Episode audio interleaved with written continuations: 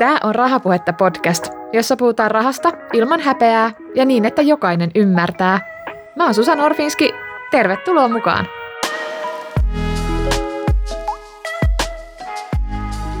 Mitä ihan jokaisen meistä olisi hyvä tietää taloudesta just nyt?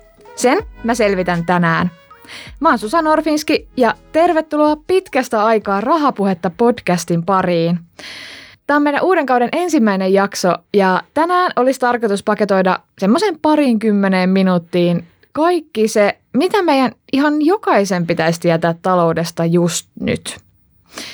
Ja mä luulen, että mä en ole oikea henkilö puhumaan tästä, vaan mä oon saanut tänne vieraaksi OP-ryhmän pääekonomistin Reijo Heiskasen. Tervetuloa. Kiitos. Pitkästä aikaa. Siitä on aikaa, kun sä oot viimeksi ollut täällä studiolla. Saattaa olla. Kiva, kun tulit. Aika menee nopeasti. niin se vierii. Tota, tänään me tosiaan puhutaan siitä, että mitä meidän jokainen, jokaisen tulisi tietää siitä omasta taloudesta ja Suomen taloudesta ja mitkä asiat ehkä tähän talouden tilanteeseen just nyt vaikuttaa. Ja semmoinen ensimmäinen asia, mikä mulla tuli niin kuin mieleen, minkä mä huomaan ainakin omassa arjessa ja varmasti moni muukin on huomannut sen, että yleinen hintataso on noussut. Niin mä ajattelin, että voitaisiin ottaa tähän tämmöinen lämmittelykysymys, Reiska, sulle, että missä sä oot itse huomannut hintojen nousun ja onko sä joutunut esimerkiksi pihistää jossain asioissa vai miten sulla näkyy sun taloudessa? Mä oon varmaan ihan sellainen tavallinen tässä suhteessa, että on tiettyjä tällaisia hyödykkeitä, mitä on paljon ostaa. Että ihmisethän yleensäkin peilaavat sitä hintojen kehitystä niiden tavanomaisimpien hyödykkeiden perusteella. Ja äh, tässä on sitten vaikka joku suosikki mehu tai ja niin edespäin, joiden mm. sitten hintojen nousuja ja laskuja kiinnittää hu- huomiota, joten tätä kautta tietysti sillä tavalla sitten huomaa, kun nämä useammat nousee, että yleinen hintatasokin on varmaan noussut. Mutta toki sitten helposti menee sekaisin, jos varsinkin on korkea inflaatio, niin kuin meillä oli vähän aikaa, että mikä on sitten sellaista yhden hyödykkeen suhteellisen hinnan muutosta ja mikä on tätä yleisen hintatason nousua. Ja tämähän on itse asiassa inflaatio on yksi tällaista tämän yleisen hintatason nousun huonoja vaikutuksia, joka heijastuu talouteen, että ei oikein tiedetä sitten, että mikä on kallista ja mikä on halpaa, jos inflaatio vaihtelee hyvin paljon ja on, on korkea. Mutta yhtä kaikki näiden mun suosikkituotteiden, niin nyt rupeaa ne on hyvin tavanomaisia näitä tuotemerkkejä tässä luettelemaan, että mitä kahvia ostaa tai mitä, mitä tuota ennen mehua juotaa jotain vastaavia, sellaisia tuotteita, mitä paljon, paljon käyttää. Joo, siis mä, mulla on itsellä siis kans kahvi, että sitä on kahvin suurkuluttaja. Nyt on joutunut kyllä vähän miettimään, että ostanko sitä halvempaa kahvia vai ostanko sitä lempparikahvia. Ja toinen, missä mä oon huomannut, niin kala – se on mun mielestä, siis siinä on hinnat noussut ihan valtavasti. Että sitäkään ei tule niin usein syötyä, vaikka ehkä pitäisi, koska se on ihan terveellistä. Joo, tuo tietysti liittyy siihen, että mit, mitkä ne omat ikään kuin ekonomistit puhuu preferensseistä siitä, että mistä tykkää, mm. tykkää enemmän. Mä tykkään niin paljon kalasta, että mä en, Sä et pihistä. Mä en pihistä, pihistä kalasta, mutta tällainen kahvin hamstraajahan mä olen, että mä ostin jouluna niin paljon alennusmyystä kahvia, että viimeinen paketti lähti tänä aamuna niistä. mutta pääsiäisaleet ei ole vielä tullut. Eli nyt täytyy näitä alelehtisiä, mitä tulee postilaatikkoon. Joo, niin nyt pitää varmaan miettiä, että tuota, ei, niin, mitä nyt, mitä näitä Ehkä joo sitten vähemmän ja parempaa. no Pihistääkö suomalaiset yleisesti sit enemmän tällä hetkellä? Et näkyykö se esimerkiksi semmoisessa yleisessä kulutuksessa, toi hintojen nousu? Ei oikeastaan. Tässä on niin isoja vaihteluita, että korona-aikaan ihmiset käytti vähemmän rahaa. Ja tämä oli tietysti ihan olosuhteiden pakosta, että silloin nyt säästöjä syntyi. Ja silloin kun inflaatio pomppasi ylöspäin, niin ihmiset itse asiassa vähensi näitä säästöjä, turvautui näihin kertyneisiin säästöihin – siinä tilanteessa. Ja se pehmitti sitä iskua talouteen, kulutus pystyy olemaan vakaampi. Ja nyt kun sitten ostovoima on jälleen alkanut kohentua, palkat ovat no, nousseet, inflaatio on tullut alaspäin, niin ihmiset on jonkun verran enemmän säästäneet. Mutta eivät kuitenkaan niin, että jos me katsotaan sitten sitä kulutusta ikään kuin reaalisesti sillä tavalla puhdistettuna tästä yleisen hintatason noususta, niin, niin se on ollut kohtalaisen vakaata mm. kuitenkin. Mm. Et toki sitten enemmän rahaa on itse asiassa käytetty hintojen nousun takia, että siinä mielessä niin kulutus on jopa, jopa noussut tällä tavalla mitattuna, mutta reaalisesti se on ollut aika vakaata. Eli mm. tässä mielessä niin ihmiset eivät ole pihistäneet loppujen lopuksi kovinkaan paljon että sanoisin, että ottaa huomioon korkojen nousun ja tämän yleisen epävarmuuden, niin ovat olleet oikeastaan aika, aika sillä tavalla – vakailla mielin tai rauhallisesti sitten, että tällaista ylimääräistä säästämistä ei ole tässä yhteydessä tehty. No se on hyvä, se on varmaan taloudellinen. Se on taloudellinen hyvä, mutta tässä täytyy tietysti erottaa kaksi asiaa, sellainen pitkäaikainen säästäminen ja varautuminen mm. huonoihin aikoihin, mitä aina, aina olisi hyvä, hyvä olla. Ja nyt meillä oli ikään kuin onni onnettomuudessa, että tämän koronan aikana näitä säästöjä kertyi, kun normaalisti meillä on pikkusen liian vähän niitä puskureita, mutta nyt niitä oli ja se sitten vakautti myöskin taloutta. Niin, kyllä. No mitkä oli semmoisia, tai mitkä on ollut semmoisia avaintekijöitä, mitkä tähän hintojen nousuun on sitten vaikuttanut? Sä puhut inflaatiosta ja just koronasta ja näin, niin mit, mitkä sä sanoisit, että on niitä tekijöitä tässä? No, tässä tietysti no, normaalisti jos ajatellaan inflaatiota, sillä on kysyntätekijöitä, kustannustekijöitä, voi olla rahan, rahan määrän kehitystä, mitä odotuksissa tapahtuu. Sillä on monia näitä asioita, jotka sitten eri talousteorioissa tai talousteorian mukaan hieman eri tavalla vaikuttaa. Tässä äh, tilanteessahan nyt moni ajattelee, että tämä oli niin kuin aivan yllättävää, mutta äh, kun tämä korona iski, niin itse asiassa aina kun pandemioita on ollut, niin vuosi siitä inflaatio on kiihtynyt. Eli ollaan, okay. ollaan nähty, että äh, kun tilanne alkaa helpottaa, niin kysyntä lisääntyy, mutta sitten on vaikeuksia tuottaa niitä tavaroita, minkä seurauksena sitten inflaatio on lähtenyt niin. nousuun. Joo. Joten tämä ei ollut itse asiassa, jos katsoo niin kuin pari tuhatta vuotta taaksepäin, niin ollenkaan yllättävä asia, että näin kävi.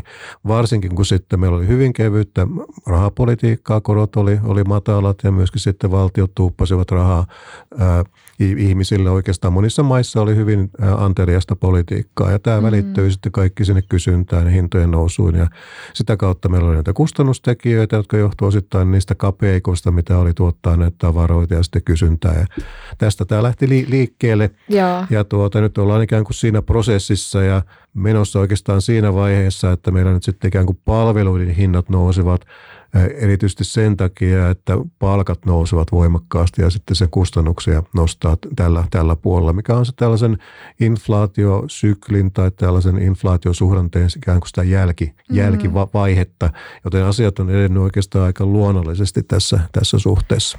Tuosta tuli mieleen, kun sanoit, että palkat nousee samaa tahtia kuin hinnat, niin onko näkyvissä nyt sitten semmoista periaatteessa hintojen laskua vai pysyykö ne nyt periaatteessa tällä tasolla, koska palkatkin on noussut? No oikeastaan me ei toivotakaan, että hinnet tai yleinen hintataso laskisi, silloinhan me puhuttaisiin deflaatiosta ja se olisi ikään kuin haitallinen kierre, että pyritään aina tähän parin prosentin inflaation pohjimmiltaan ja nyt siihen näyttäisi olevan mahdollisuudet, että odotukset, jos ne lasketaan täältä esimerkiksi markkinoiden odottamat, ne on linjassa sen parin prosentin inflaation kanssa. Ja meillä oli pitkä jakso, että inflaatio oli liian matalaa ja tällä nollakorkopolitiikalla mm. pyrittiin sitten saamaan sitä aikaa. Ja nyt tämän prosessin seurauksena näyttää siltä, että päästäisiin tällaisen parin prosentin inflaatio, mikä olisi se tämmöinen vakaa ja matala inflaatio, mikä olisi talouden kannalta myönteinen asia. Että, ja palkat sopeutuu siihen, että oikeastaan palkathan kehittyy sitten sen ikään kuin tuottavuuden kehityksen mukaan, että kuinka paljon per tehty työtunti sitten syntyy uutta ta- ta- taloudessa, niin reaalipalkat kehittyy sen mukaan ja sitten se ikään kuin se yleisen hintatason nousu tulee siihen päälle. Mm. Joten jonkun ajan kuluessa sitten tyypillisesti sopeudutaan tähän. Mutta toki on niin, että nyt kun hinnat ovat nousseet, niin eivät ne sieltä ikään kuin tule al- alaspäin. Niin. Et toki me nähdään joissakin hyödykkeissä, että se kenties siinä kahvissa tai siinä appelsiinimehussa ja niin edespäin tai bensassakin, että ollaan vähän alaspäin, mutta se ei kuvaa sitä yleisen hintatason no- mm-hmm. nousua. Mm-hmm. Ja tällaisessa hyödykkeessä, vaikka ollaankin tultu alaspäin, niin me ollaan tyypillisesti keskimäärin jääty korkeammalle tasolle. Joten ei oikeastaan voi sillä tavalla ajatella, että palattaisiin siihen yhtä mataliin tai sellaisiin hintoihin, mitä meillä oli aikaisemmin. Mm. Se inflaation hidastuminen ja maltillistuminen tarkoittaa vain sitä, että ne hinnat nousivat hitaammin ja sillä tavalla kuin odotetaankin, mutta toki hintataso on sitten monissa asioissa ollut korkeampi, mutta toisaalta meille sitten myöskin ne palkat ovat mm. nousseet, että suhteessa siihen ää, aletaan olla ikään kuin samalla tasolla. No tästä me päästään hyvällä aasinsilalla Suomen talouteen. Miten Suomen taloudella menee nyt? Suomen taloudella oikeastaan sillä tavalla, että jos miettii tästä puolisentoista vuotta taaksepäin, no pari vuotta sitten, kun tämä Venäjän hyökkäyssota alkoi, niin sehän oli tietysti iso isku Euroopan talouksiin mm. ja erityisesti nyt Suomenkin talouteen ja se muutti sitä talousnäkymää. Mutta sitten jos katsotaan puolitoista vuotta taaksepäin, niin tilannekuva on säilynyt aika samanlaisena. että me odotettiin, että painutaan pikkuhiljaa tällaiseen maltilliseen taantumaan ja nyt me ollaan siinä maltillisessa taantumassa.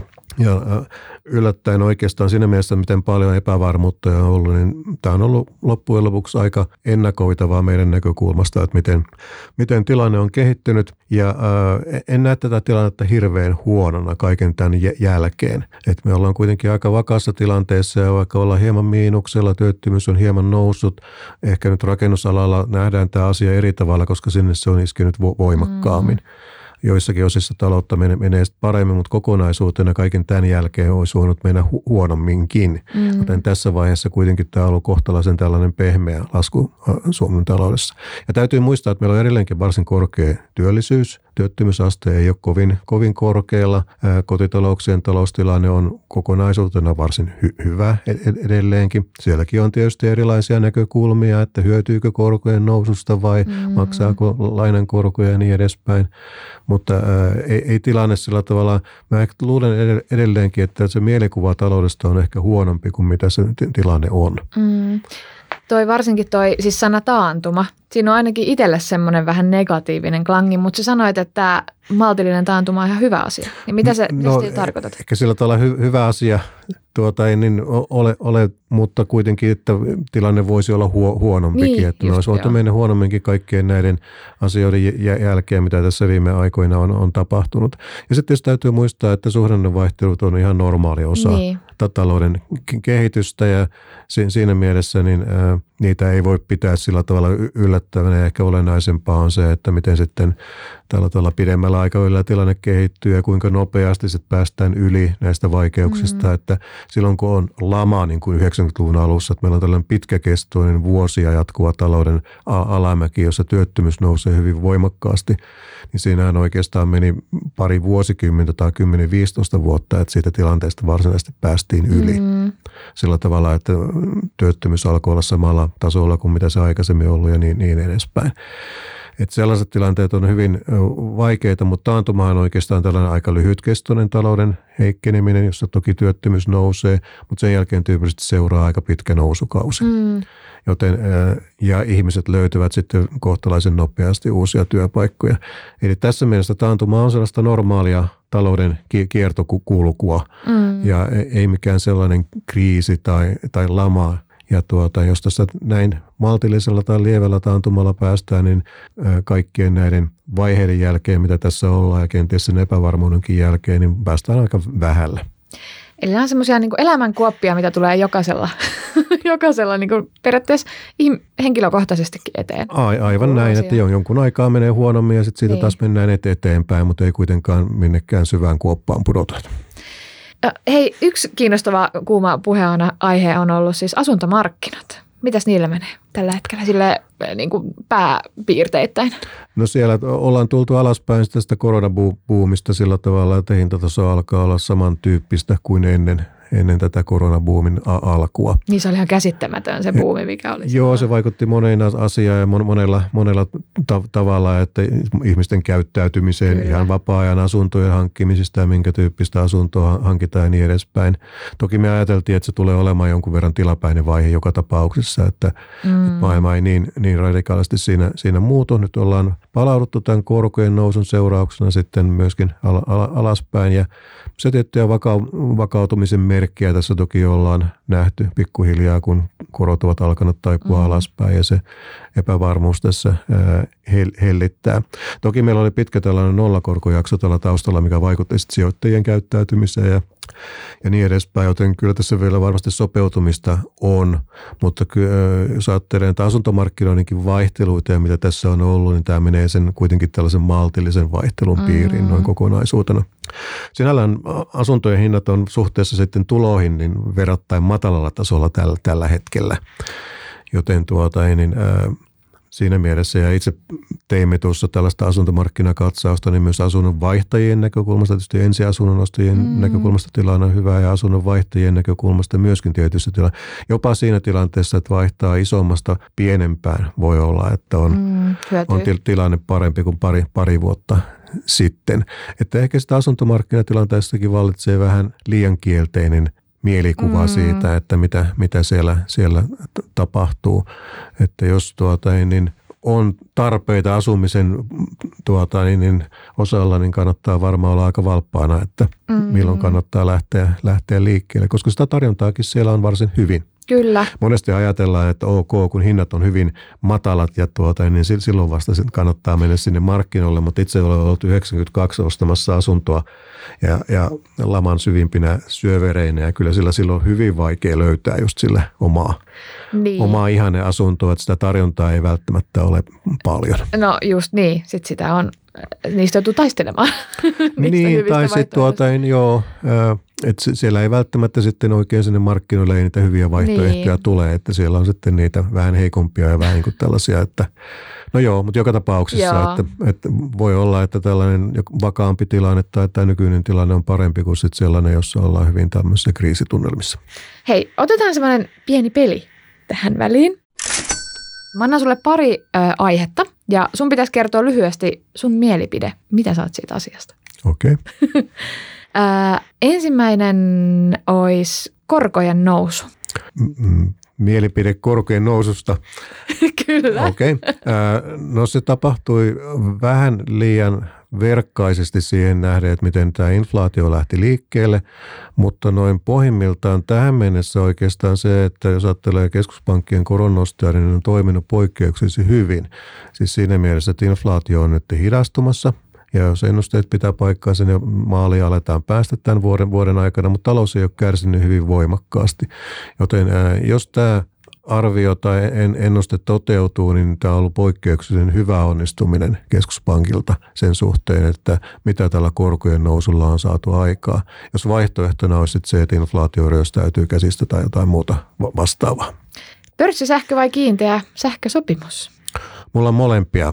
Eli, eli tuota, niin kaupungissa, missä vähemmän käytetään sähköä, on, on pörssisähkö ja se toimii oikein hyvin. Ja sitten vapaa-ajan asunnolla on tällainen oikeastaan, no siellä on tällainen kiinteä perusosa, mutta sitten sitä voi vähän säätää sen mukaan, että miten kuluttaa. kuluttaa. Se vaikuttaa sitten siihen, siihen myös, että että se, se on tilanteen mukaan sitten harkittavaa, että miten, miten haluaa riskejä karttaa ja millä hinnalla sitten saa sen kiinteän sopimuksen, että onko se sitten järkevä hinta vai, vai ei. Eli tuota, niin tässä mielessä niin tilanteen mukaan täytyy harkita sitä, mikä on järkevää. Mutta sä oot hyvin hajauttanut olen, olen, olen, olen hajauttanut ja sen oman tilanteen ja tarpeen mukaan sitten miettinyt, niin. että miten haluan näitä riskejä ottaa missäkin. Hyvä taktiikka. No sähköauto vai bensa tai diesel? No tässäkin mä oon tuo hajauttanut näitä ris- ja. riskiä, että mulla on lata- lataushybridi, niin, tuota, niin, jolla, jolla pää, pääsee sitten kohtalaisen pitkälle ihan, ihan sähköllä, mutta toisaalta sitten jos tuota, niin tarve on, niin sitten pääsee polttoaineellakin pidemmälle.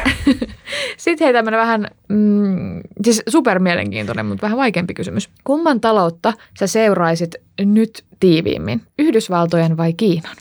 Yhdysvaltojen. Miksi? No Kiinassa, Kiina ei oikeastaan sillä tavalla niin paljon vaikuta maailmantalouteen, toki teollisuuteen, su- suhdanteeseen ja siellä on oman tyyppiset pidempiaikaiset ongelmansa, mutta jos ajatellaan tätä ikään kuin rahoitusmarkkinoiden ja suhdanteiden näkökulmasta, niin Yhdysvaltain kehitys on siinä täysin, täysin kriittistä. Ja hyvin mielenkiintoisessa tilanteessa sen takia, että kun puhutaan pehmeästä laskusta, niin Yhdysvalloissahan on ollut enemmän tällainen no landing, että mm. siellä on kuitenkin kasvu jatkunut vahvana, vaikka tämmöiset monet perinteiset indikaattorit puolsivat jo pitkän aikaa sitten talous siellä vajaista antumaan. Joten äh, siellä on hyvin, hyvin ekonomistin näkökulmasta hyvin mielenkiintoinen tilanne, joka äh, vaikuttaa kyllä sitten maailmantalouteen laajasti ja itse asiassa Yhdysvallat on Suomellekin, kun mitataan sitä vaikutusta meidän tänne bruttokansantuotteeseen, niin tärkein vientimarkkina. Joten se on suoraan sitten Suomenkin talouden kannalta hyvin, hyvin olennainen, puhumattakaan rahoitusmarkkinoiden tai osakemarkkinoiden näkökulmasta. Yes, kiitos Reiska. Mennäänkö katsoa nyt sitten vähän tulevaisuuteen? Joo. Millaisia asioita meidän kaikkien kannattaisi seurata nyt? Että mitkä tämmöiset isot asiat tulee vaikuttamaan talouteen lähiaikoina? No jos lähiaikoina katsotaan, niin se on se inflaatio on, on hyvin kes, keskeinen, koska sillä, että painuuko se sinne odotetusti sinne parin prosentin luokkaan, jolloin voidaan korkoja laskea ja sitten tämä talous voi kehittyä myönteisesti, niin se on hyvin tärkeä asia. Että jos se osoittaa sitkaammaksi ja me nähdään, että korot jäävätkin korkeammalla, niin se on sitten talouden kannalta huono asia ja sitten vaaditaan ikään kuin, että talous jäähtyy e-, enemmän. Mm. Joten tämä on ilman muuta sellainen heikko skenaario ja myös rahoitusmarkkinat seuraa hyvin tarkkaan kyllä näitä inflaatiolukuja, että jos sitten ne menee myönteisemmin, niin korkoja voidaan tuoda alaspäin ja sitten näkymä seuraavan vuoden aikana voi, voi olla parempi. Että se on kyllä edelleenkin se hyvin, hyvin kriittinen tekijä mm-hmm. siellä tällä, tällä, tällä erää näistä isommista luvuista. Ja niitä tietysti haistellaan erilaisten indikaattoreiden perusteella, että missä, missä oikein mennään. Toki kiinnostaa myös sitten Suome, Suomelle on hyvin merkityksellinen tämä teollinen suhdanne, koska meillä on paljon tällaista perinteistä vientiä, joka nojaa tähän teolliseen suhdanteeseen. Ja silloin mitä sillä puolella tapahtuu ja meillä on ollut paljon tällaista, että ensin oli vaikea tuottaa kaikkia näitä tavaroita, sitten niitä tuottiin paljon ja varastot pääsi kasvamaan ja nyt ne on sopeutuneet, joten voi olla, että sitten tilanne tässä suhteessa alkaa siellä parantua ja, ja tämä on sitten olisi myöskin Suomen talouden kannalta myönteinen asia, että tällaisia sitten ekonomistit seurailee, mutta näkisin ehkä sen yleisen kuvan kannalta ja ehkä mitä ihmiset itsekin voi seurata, niin nämä on nämä inflaationäkymät Euroopassa ja Yhdysvalloissakin kyllä hyvin keskeisellä siellä. No jos puhutaan semmoisista ehkä niin ennustavista asioista, niin mm, mitä pitäisi tapahtua, että tilanne menisi synkemmäksi? Onko se joku uusi pandemia tai joku tämmöinen, niin millaisia maailman mullistuksia – no, to, toki tänne tavallaan, jos puhutaan näistä ulkotaloudellisista tekijöistä, niin niitähän voi olla monen, monenkaltaisia tietysti. Ja toki sitten tämä, nämä geotaloudelliset kysymykset mm. on niitä, jotka on arvaamattomia ja hyvin vaikea sitten sanoa, että mm. mitä, mitä tällä puolella tapahtuu. Että tyypillisesti ekonomistit ei niitä nyt niin hirvittävästi pyri arvailemaankaan, että jos jotain tapahtuu, niin siihen sitten ää, reagoidaan ja arvioidaan se tilanne sen, sen mukaisesti. Mm. Että ne voi aiheuttaa tällaisia hyvin ää, suuria – yllätyksiä. Mutta tässä perustalouden tilanteessakin niin on, on paljon sellaisia, koska meillä tämän koronan ja Venäjän hyökkäyssodan, energiakriisin ja tämän tyyppisen tekijöiden seurauksena on paljon sopeutumista edelleenkin taloudessa. Myös siitä, että miten nollakorkoajasta siirryttiin tällaiseen niin. maailmaan, missä korot on ja ää, siihen ei olla sopeuduttu täysin monella, monella osa, osa-alueella.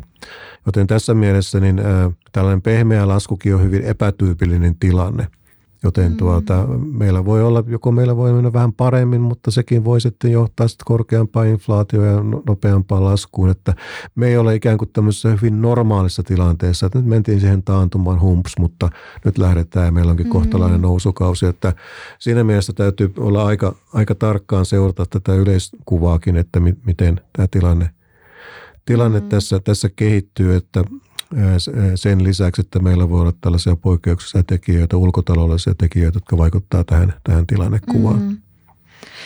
Onko sitten jotain, mihin jokainen suomalainen voisi varautua jotenkin? että jos miettii omaa taloutta, niin miten tämmöisiin pystyisi varautumaan etukäteen?